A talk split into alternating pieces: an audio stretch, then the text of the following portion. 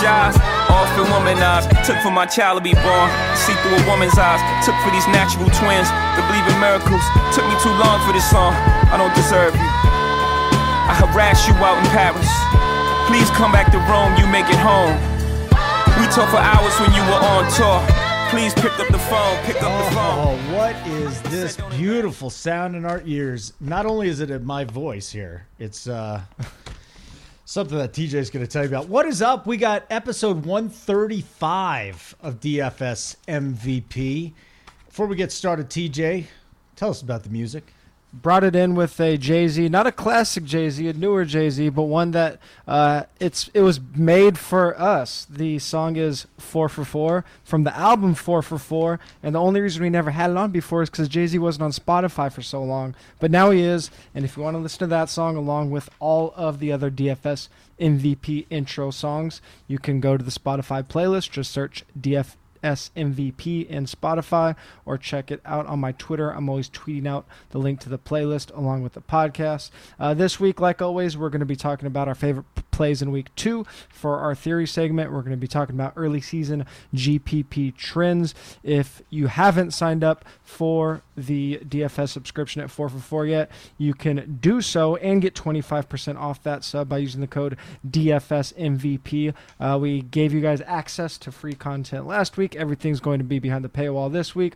Uh, we added a Discord channel this year, so that's been a lot of fun. I've been interacting uh, with all of our DFS subs and, and uh, just talking about lineups, talking about strategy, so that's awesome. And if you like the podcast, you can rate and review on iTunes. If you give us a five star review, your name will be entered in to win some four for four DFS MVP swag. This week, Funk Gill left us a nice five star review. Excited to have us back. We're excited to have you, Funk Gill. Uh, hit me up on Twitter at TJ Hernandez, and I will get you, Funk Gill, the details on how to get hooked up with your 444 DFS MVP swag. Thanks, Funk Gill. Appreciate it, man. And I think we have 44,000 followers. So we're going to have 44,000. Beautiful. We're going to have 44.4 probably with within the next week or so. I'm to win $44,000 this week. Good. I'm to go war- win $44 trillion. so here's what we do, new listeners. Because if you've been listening to us, you know what we do. We do awesomeness. A few of our core plays, every position. Really, they're TJ's core plays. I got I got my own opinion, but these are TJ's plays. It's for the main slate. We have a theory segment after that. And for today's theory, we're going to touch on early season contrarian trends and how to exploit those tendencies this week. Ooh, I like that one. I like that Good a one. lot. It's a, fu- it's a fun Yeah. one. It is a real fun one. It's juicy. I like trends. So, um, you don't have the quarterback on here that is just staring me right in the face. Yeah, I'm. Sure, I think I know who it is, but I can't give away the house. So you Okay, know, there, okay. there's more. There, there's always more than the plays we give here. Um, you know, we do have to leave a little something to the imagination Mm-hmm. for the subscribers. Um, so I mean, these aren't. I mean, these are value plays that we're in agreement on four for four across FanDuel and DraftKings. You have to remember we're doing um, both sites in this podcast. But yeah, they're, they're, I think I know who the other guy you're talking about is. But- But, I, we got two really good ones here. If you're a subscriber, you'll know who that is. yeah, for sure. It's as simple as that. So I recommend it.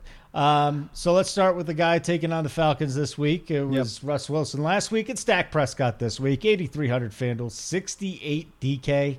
Um, good. I hope everybody saw Sunday Night Football and now thinks Dak Prescott stinks. Please do that. That is a very, very bad opinion to have because Yes. this offense is loaded from top to bottom. Uh, arguably the best three wide receiver core in the league, uh, top three running back in the league, probably a top three quarterback in the league, a very good offensive line. And every year uh, we have one or two teams at each position or with each offense that you're, you're just targeting week in and week out. Atlanta's going to be that defense that you're targeting with a passing game every single week. Uh, their secondary is horrible. They don't get much of a pass rush, um, and they throw at an extremely high rate. So even if their defense tries to have a decent game, their offense is working at such an uptempo pace and putting up points so fast themselves. Their defense gets back on the field pretty quick. So uh, this team's set up just to be shootout week after week. Dallas is favored this week. Uh, home and away is important when it comes to the positions like quarterback, like running back, pretty much everything except for wide receiver. It's kind of um, a moot point this year, I think, with no fans. Uh, I, I guess we'll see if there's any trend, but my guess is we're just looking way more at point spreads this year than home and away. But Dallas is at home. Four and a half point favorite. A really nice implied point total, 28.5. We always want our quarterback to be in a script where they could put up a lot of points. Uh, like you said, we saw Russ go ham last week, 322 and 4, added 30 on the ground. That's always a nice bonus. Goes underrated because that's almost a passing touchdowns worth of fantasy points. Um, I I think this is just a game you're targeting top to bottom. Uh, usually we start off the show by talking about Lamar CMC. Like, I don't even think you need to think about paying up for them this week because players like Dak are in such perfect spots to just go bonkers. Uh, that what's the point of paying the extra thousand dollars or fifteen hundred dollars, whatever site you're on? I, I just don't think you need to do it. So the best point I have heard from a fantasy analyst so far this week is that they should probably that players might want to look Gallup's way instead of Lamb. Oh yeah. I don't know who said that, but whoever, whichever person that said that was the guy that actually uh, really got me deep in my thought process. So Sounds like something I saw on Twitter today. yes, you tweeted it yourself. Right, that's it. That's what it I was. think I that rem- I couldn't is remember. a magnificent strategery to have this week. So Yeah, I like well, I that. mean, we'll actually get into the like that specific Mm-hmm. topic. We'll get into um, actually in the theory segment today. Yeah, but I'm, I'm telling you, I really like that. Yeah. Uh, Josh Allen, 8,200 FanDuel, 6,700 DK at Miami. Uh, what you should do is start Josh Allen and the Miami defense because Josh Allen fumbled twice last week and he had two interceptions dropped, but he also had a really good game. So I think you're going to pay just about mid salary for uh, defense there. That's your play this week, isn't it, TJ? Um, on on DraftKings, it's definitely viable. Um, Don't I do it in cash. don't. I I mean, it what it's it's ninety nine point nine percent of the time not the thing you want to do in cash. Um, it actually worked last week if you were on Boston Scott and hedged with Washington. I'm not a fan of hedging.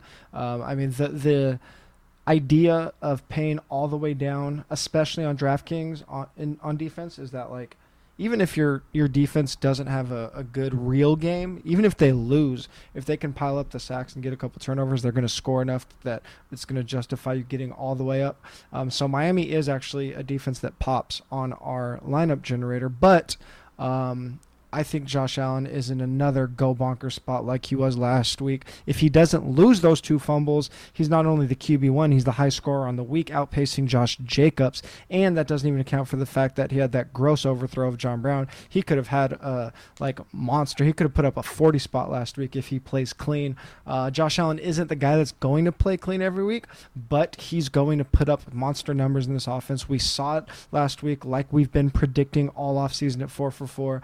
Josh Allen, we know he has the rushing upside. It was just can he put it all together? And he set career highs in yards. He set career highs in rush attempts. It didn't matter that he wasn't even throwing deep. He was rushing so much and being so efficient throwing the ball that it uh, it, it offset the couple huge mistakes he made. It, not even including the fumbles, like the throwing mistakes. Still able to run 14 times. And the Buffalo offense, I mean, hat tip to Brian Daboll. He's, I, I was impressed with what he was doing last year. He put on a master class last week. I mean, granted, it was against the Jets, and I think that's another defense like Atlanta that we're going to be targeting targeting every week. But we just saw a Buffalo offense that was not the same as it was last year. Last year, they were slow. They ran a lot. They were protecting Josh Allen, and when they threw, they threw it deep. They came out. They were th- moving the ball quickly. They had the sixth fastest neutral, neutral pace in the league. They threw 62% of the time in neutral game script, which it wasn't neutral very long because they were smoking the Jets. Uh, and Stefon Diggs and John Brown, that he was hitting Diggs on these quick passes, two step drops, hitting uh, running backs on screen passes. We didn't see them do any of that last year. So this offense is I'm I'm so excited about Buffalo this year and I know it's been like coming off as kind of like tongue in cheek and fanboy this offseason, but it's serious. Like this offense is going to win a lot of people a lot of money and they're still not going to get the the ownership that we saw on Lamar last year and, and the Ravens. Maybe by week 5 or 6 that'll happen, but early in the season, I don't see it. Miami uh Cam put up 75 and 2 on the ground last week versus Miami. Uh, one thing that was really interesting, and, and part of the reason that Cam was able to have success Miami played man coverage on 82% of their plays in week one. That was up from 51% in 2019. So you, when you have a quarterback like Cam, when you have a quarterback like Josh Allen, when those DBs' backs are turned chasing the receivers, as Miami secondary is going to be doing against this Buffalo team, pull it down, run as far and as long as you want if you're the quarterback. And then when you have a guy like Diggs, try try manning him up. He's going to smoke you. So is John Brown. John Brown dealing with the foot injury, but uh, that we're we wait and see on his status. It's it's early in the week.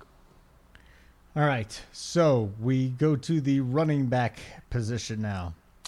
Uh, this is this again stares you right in the face. And yeah, man. Both I'm just to throw both of them. Derrick Henry Ezekiel Elliott. Uh, Derrick yep. Henry's just a little bit cheaper. Uh, $300 less on both sites. He's 8,300 FanDuel, 7,900 DK. They're taking on Jacksonville. And then Zeke is 8,600 and 8,200 on DK. And they're taking on Atlanta. So, again, it stares you right in the face. What's the logic yeah. behind it? Uh, usually we are giving you a couple different pricing tiers at each position on DFS MVP just because we want to give you options. We want to help you like at least approach building a lineup.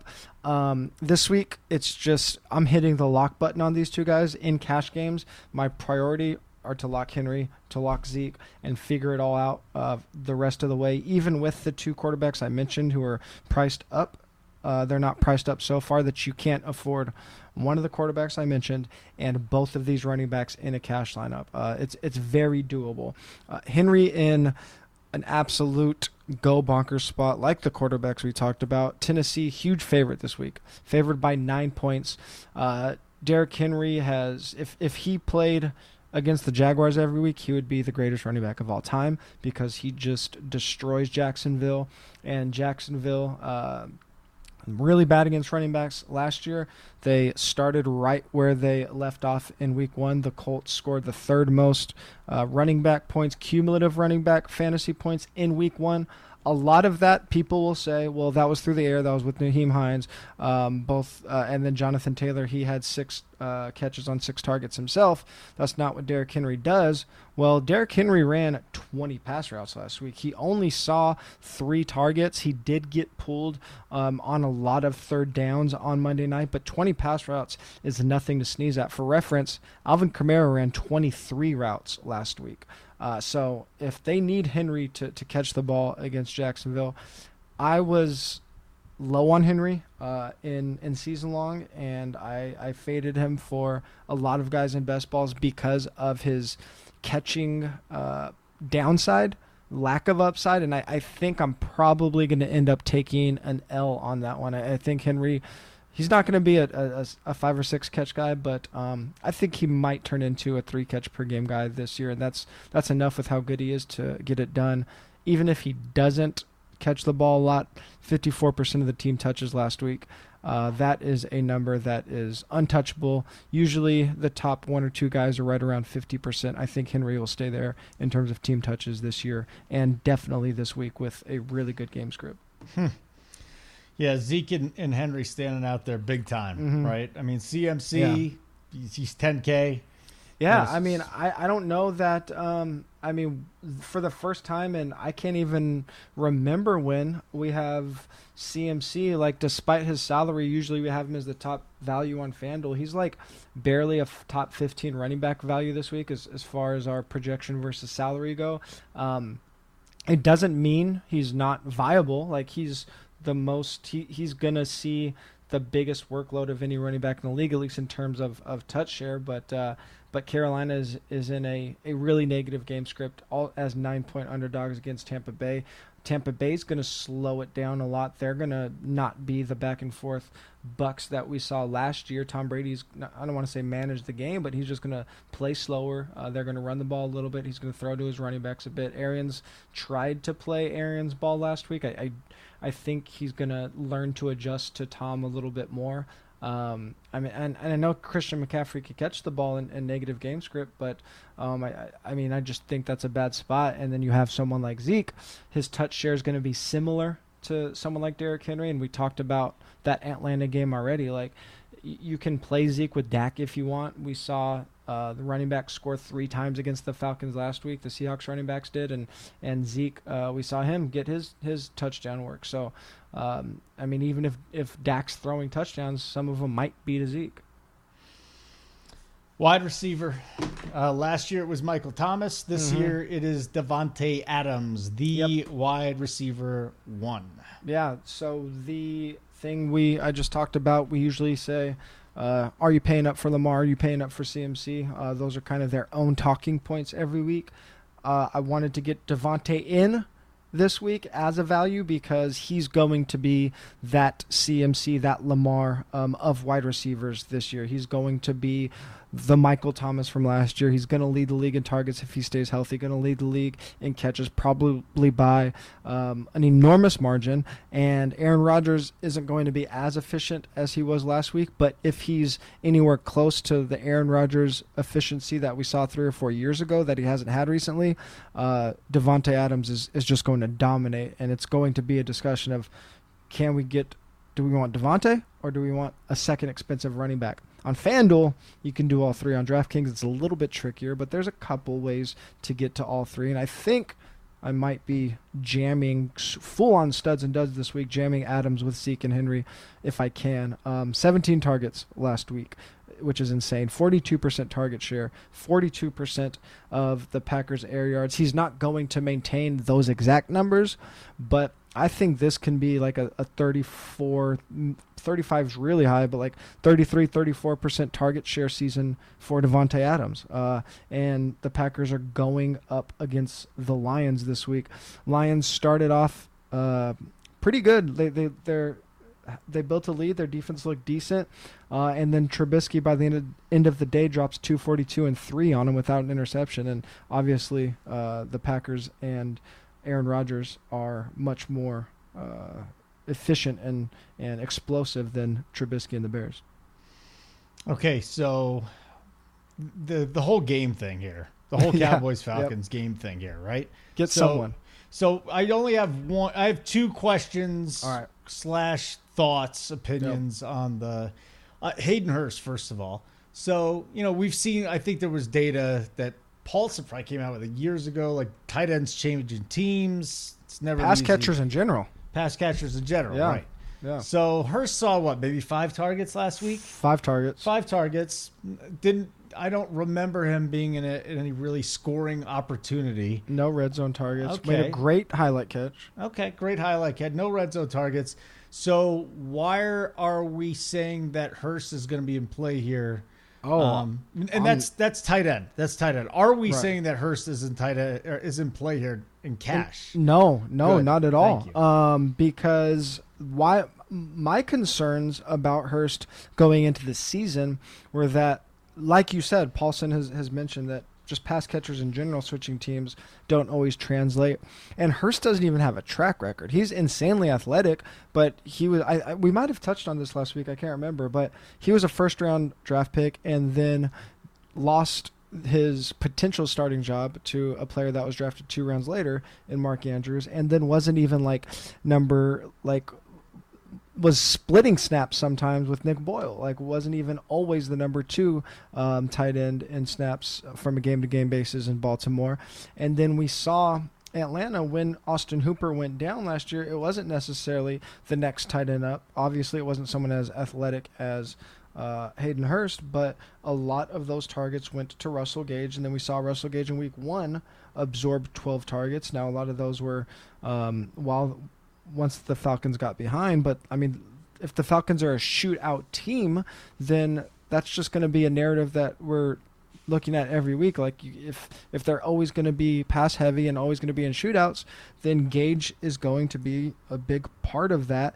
And then on top of it, Gurley matched Hurst in target. So if Gurley's active, as long as he's not hurt, he's going to be eating up targets too. So yeah, I mean, there it's it's. I, I, I thought it was kind of asinine to just assume that Hurst was going to absorb Hooper's like 18% target share or whatever, especially with Calvin Ridley as good as he looked. Like, I, I think him and Julio are so good that they're just going to have like, Matt Ryan's not going to be able to ignore them. They're going to be that combo of receivers like Odell and Jarvis last year that just a, a quarter of the targets, half the targets overall goes to those two guys. Um, so Hurst, I'm all in on on him as a way to be unique if you're stacking this game. And again, I'll touch on that in a little bit. But uh, I'm not in on him in cash, but I do think that you you want pass catchers in this game, especially on FanDuel where you need the upside. I already talked about Zeke. I already talked about Dak. So how you're going to manage the wide receivers in this game is just going to be a function of how comfortable you are playing multiple players um, from one game or one team in cash. Now, listeners uh, longtime listeners know that I'm generally not averse to stacking in cash because I play exclus- exclusively, not exclusively head to heads, but the vast majority of my cash game is head to heads. So there's there's built in um, upside to, to having some correlation or embracing upside, at least not denying upside in head to heads because if you have a 90th, 99th percentile score, you get more money. If you're in 50 50s or double ups, you just need to beat the cash line. So I, I get where if you already are on Dak and Zeke and cash and you're playing 50 50s or double ups, you might uh, be a little averse to rostering the Falcons or the Cowboys wide receivers. But um, Julio gives you a discount to Davante Adams if you don't want to pay up for Davante. Uh, we saw Amari Cooper have a huge target and air yard share last week. He's a little bit more expensive than CeeDee Lamb and Michael Gallup. I, Calvin Ridley's the cheap, probably like the 1B in Atlanta now, but you're getting him at, at a huge discount compared to Julio. And then you talked about CeeDee Lamb and, um, and Michael Gallup. And the thing I noted today on Twitter was that CeeDee Lamb out targeted uh, Gallup by one, but Gallup had like 50 more air yards, a massive air yard share. So if it's neck and neck, like, yeah, CeeDee Lamb is in a good spot in the slot against Atlanta.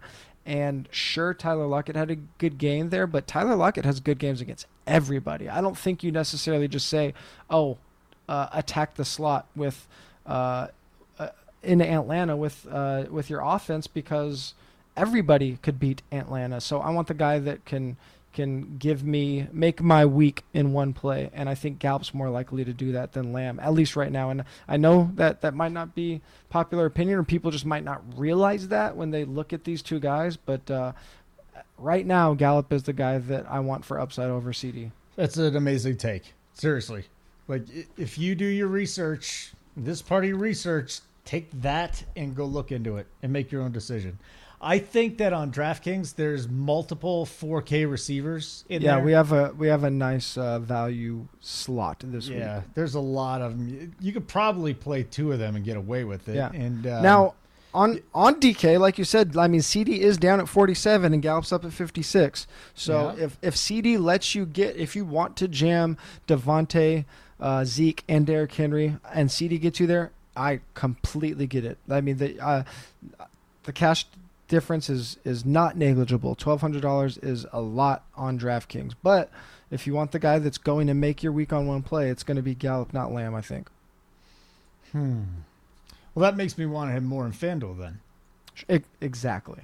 Yeah, I mean, I'm, There it is. yeah, I'm not messing with him on on DraftKings. Um, so there's a couple of young guys with the Steelers too. I mean, Mhm. Juju's like people are buying back into Juju now. If Yep. you jumped jumped off the train, that's fine. Um, and then Claypool actually looked good, and he's going Mhm. to be a keeper. But Diontae Johnson, you know what? Really, preseason, you heard Ben talk him up, and the beat writers say there's a connection there. Well, he came out. He fumbled the what was it? The kickoff. He Yeah. fumbled that. He had a ball hit him in the ass because he didn't turn Yeah. around. And Yeah. Ben Roethlisberger kept going back to him, and Yeah. it's just like, okay, guys, we got a connection here. Diontae Yeah. Johnson. Yeah, uh, I mean, he was a guy that was getting a little too pricey for me um, in in redraft. I, I think that one's probably gonna come back to bite me a little bit uh, in best ball, but luckily in DFS we get to take all of the new information and make uh, make new decisions and make uh, great decisions. Hopefully, Diontae played 86% of the snaps, tied Juju for the most snaps uh, on offense. Besides, obviously Ben Roethlisberger who played every single snap. Uh, James Washington down at 58% of the snaps. Uh, Claypool down at 30%. I, I think there might be a chance that flip flops at some point, but it looks like Diontae and Juju are solidified as the one and two. Diontae ten targets accounted for 34% of the target share, and uh, this is this is one of the the best value and leverage spots, not leverage, but best value spots every week when a player goes off that hasn't went off yet. Uh, when on Monday night because salary comes out before that. So we we have to take advantage of that spot because Johnson, even if he doesn't have a huge game this week, his salary is going to spike. Uh, 5,800 on FanDuel, so not insanely cheap. 4,500 on DraftKings. Um, if you're not playing CeeDee, I think uh, Diontae's about as close to to lock button on uh, on DraftKings as you can get. Uh, it, it runs contrary to what I said last week with DeSean being cheap wide receiver chalk, but here we're talking about a uh, a high volume spot where the reason that it's cheap is just because the salary wasn't able to catch up to him. So a little bit of a different situation than with DeSean last week, who was one of my few good fades last week. So we have tight ends here, Mm-hmm. and Logan Thomas was not even on my radar last week. Mm, I'll tell you, I mm, did. I mm, ignored mm, the reports uh, that he had a good connection. He really hadn't done anything, and uh, it was wrong. Forty-seven hundred FanDuel, thirty-six hundred DraftKings. I think he only got what eight targets last week. My God, this Yeah. guy had a big day. Looks like Haskins likes him. Yeah, uh, he saw 27% of the target share. That was the third most among tight ends. Eight targets were the second most t- tight ends, uh, behind the next guy that we'll talk about. Uh, this is an offense that I, I like Steven Sims, um, but he didn't show up last week. If if he was just a flash in the pan uh, over the last month of last season, then they really don't have any other weapons besides Logan Thomas. Um, Antonio Gibson, I guess, can be that third guy out of the backfield, and and uh, he has skills uh, as a wide receiver. He played both positions, obviously, in college, but uh, we didn't see it le- yet last week. So right now, it looks like it's Terry McLaurin and then Logan Thomas. Uh, Washington is probably going to be in a pass heavy game script as underdogs. It's not necessarily what we love for our tight ends, but Arizona is one of the worst teams against tight ends in the league. People might forget that because Kittle got hurt last week, so San Francisco wasn't able to exploit that weakness. But uh, go back to last year, and Arizona's a defense that got toasted by tight ends, and I, I don't know that they really did anything to, to get better, at least in that respect, in 2020. Why are you going Goedert over Ertz? Is it price? Price for sure. Uh, he's 5500 on FanDuel, uh, $5,000 on DraftKings. We compare that to Ertz, where we have Ertz at. Uh, let me check real quick. Sorry, I don't have it in front of me. I think it was sixty one hundred. Sorry about that. I should no, it all right. So we have Ertz. At, we have Ertz at 5600 on DraftKings. So he's uh, he's priced up uh, by $600 there, and then I believe it's 6300 on on FanDuel. So a uh, six seven hundred dollar. Um, Mm-hmm. difference there. Let me see, sixty three hundred. Yeah, so an eight hundred dollar discount on FanDuel, six hundred dollar discount on DK.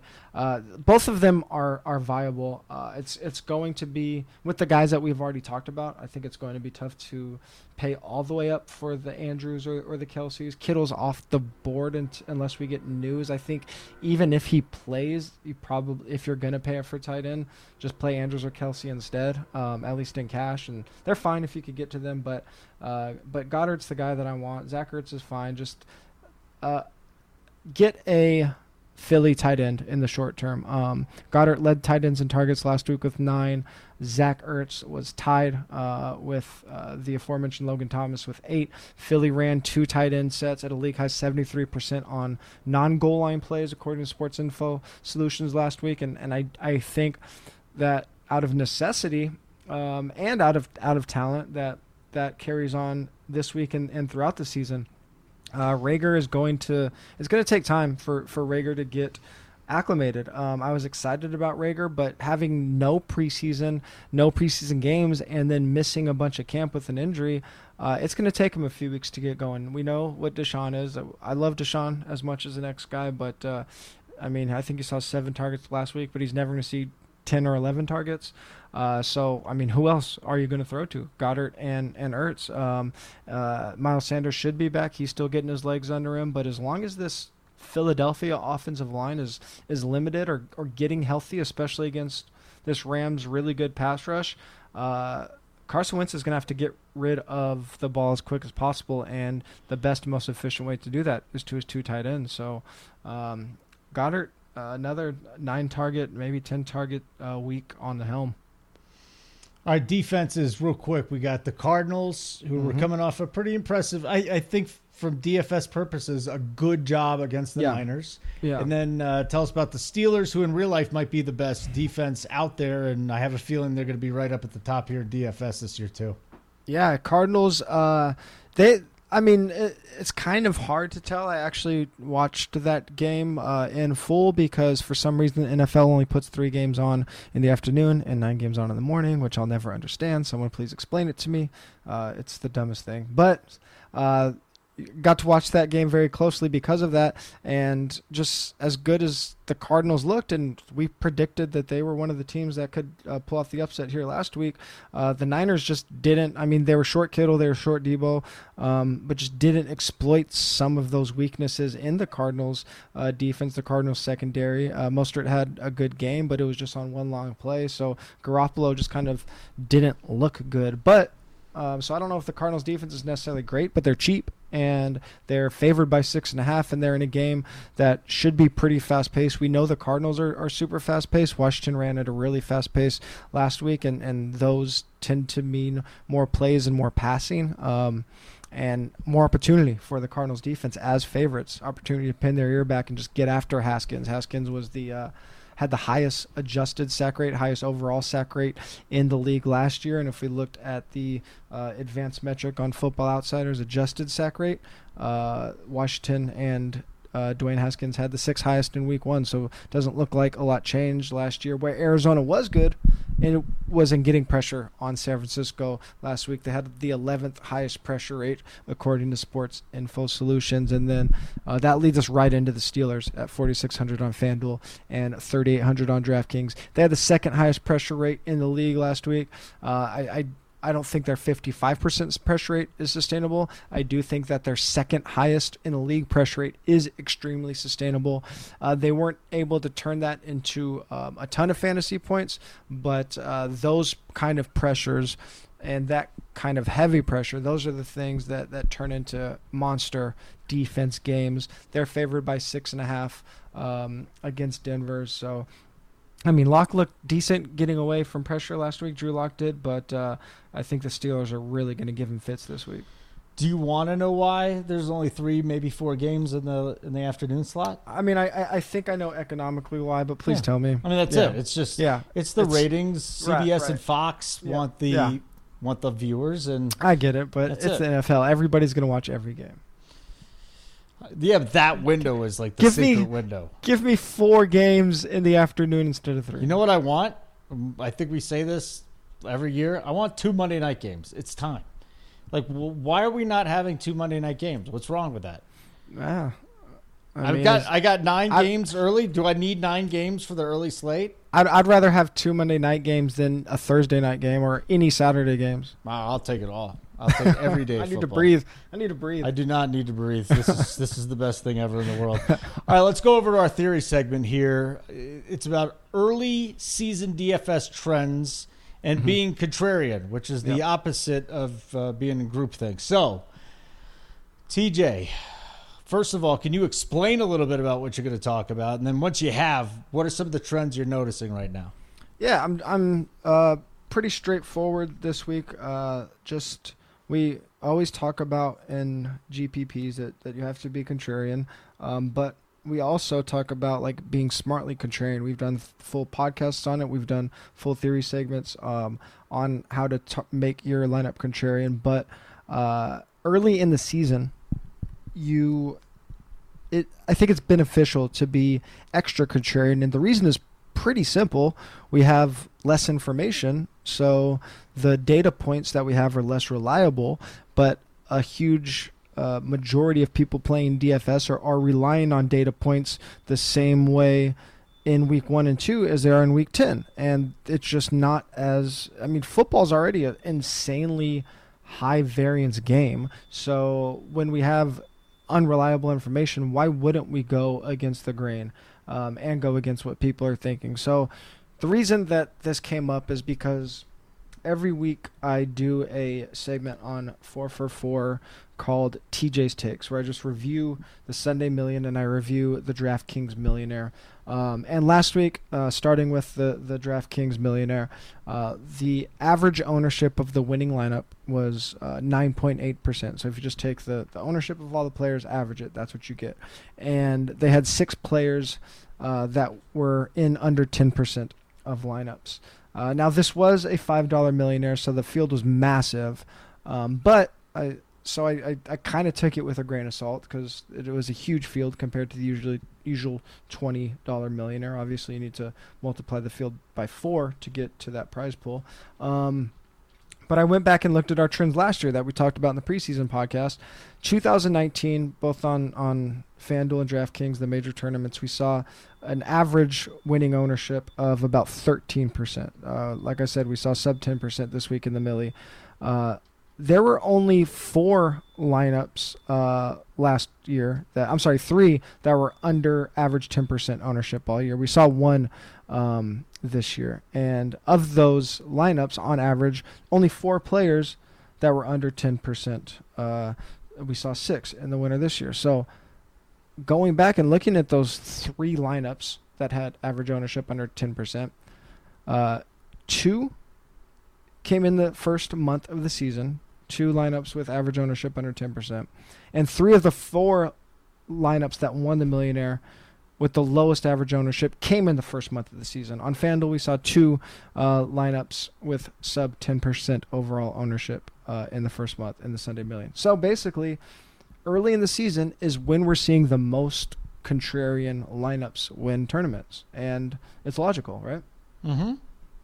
Very logical. It's all you're using is logic on this show, and that's what we like. yeah. So where do you want to go next here, buddy? What's uh what else are we noticing?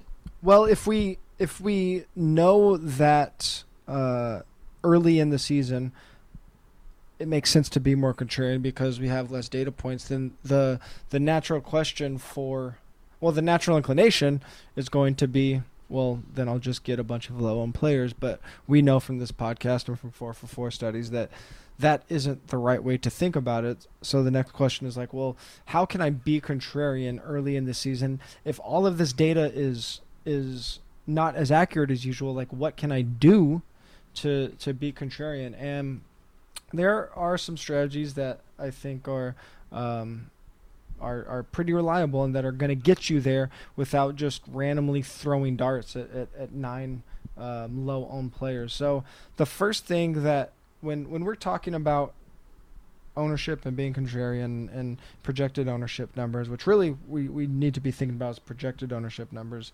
because obviously we don't know what ownership's going to be until the um, until lineups come out.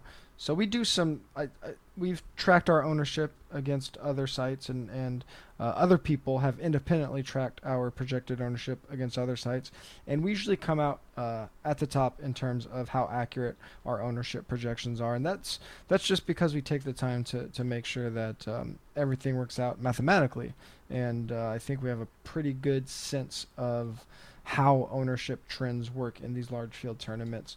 So when you're building your lineups you want to be focusing on your cumulative ownership, um, not necessarily the number of low owned plays. And what that means is, if uh, I mean, guys we talked about um, last week or guys we talked about today, these high owned running backs, these popular players like Davante, uh, these popular quarterbacks.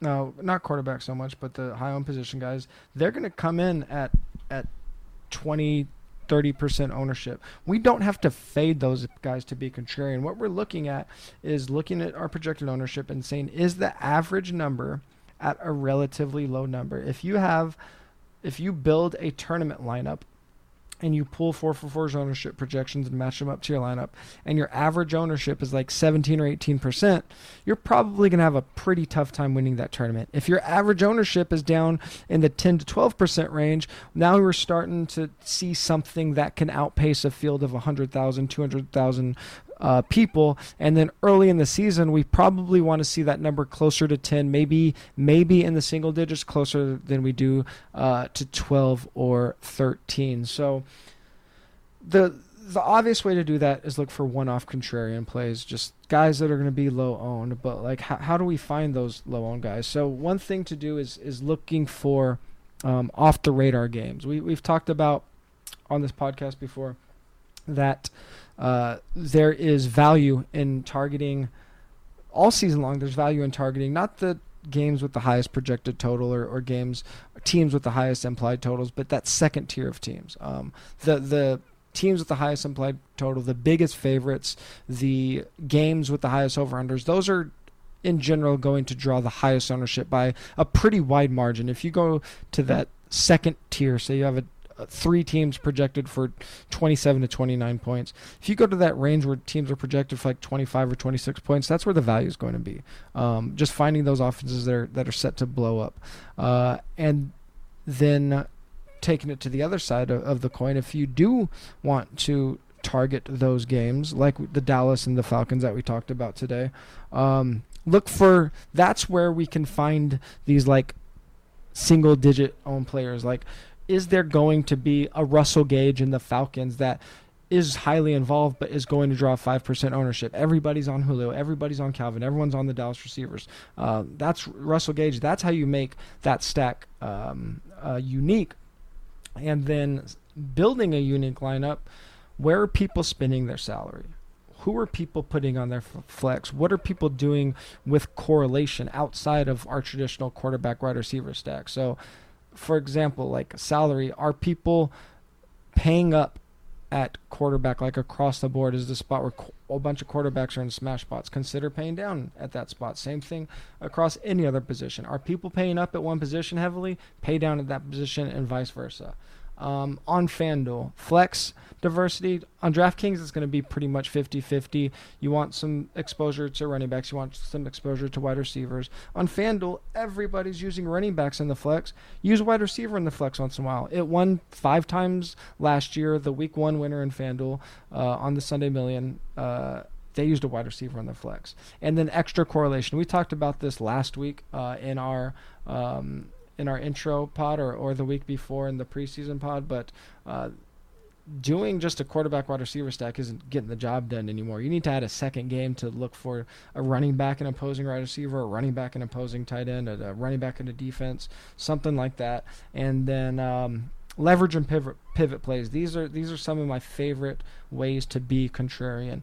Leverage play is essentially finding a game where everybody is on the game, but they're on the game uh, on in one way or on one side of it the way we leverage that is being on the other side of it. So if everybody's on a passing game, a nice leverage play is to target the running back in that offense. Um, and then a pivot play is generally speaking just like a perfect price pivot is what we're talking about. So sometime, and this is usually applies to um, high price guys, high price studs, because studs can go off at, at any time. So if you have a uh, one I, I talked about last week that was perfect. It, it didn't work out, but I think the process was well and was Josh Jacobs and Alvin Kamara. Josh Jacobs and Alvin Kamara were basically the same exact price. Josh Jacobs was going to draw like 30 to 40 percent ownership. Alvin Kamara was going to be in the teens.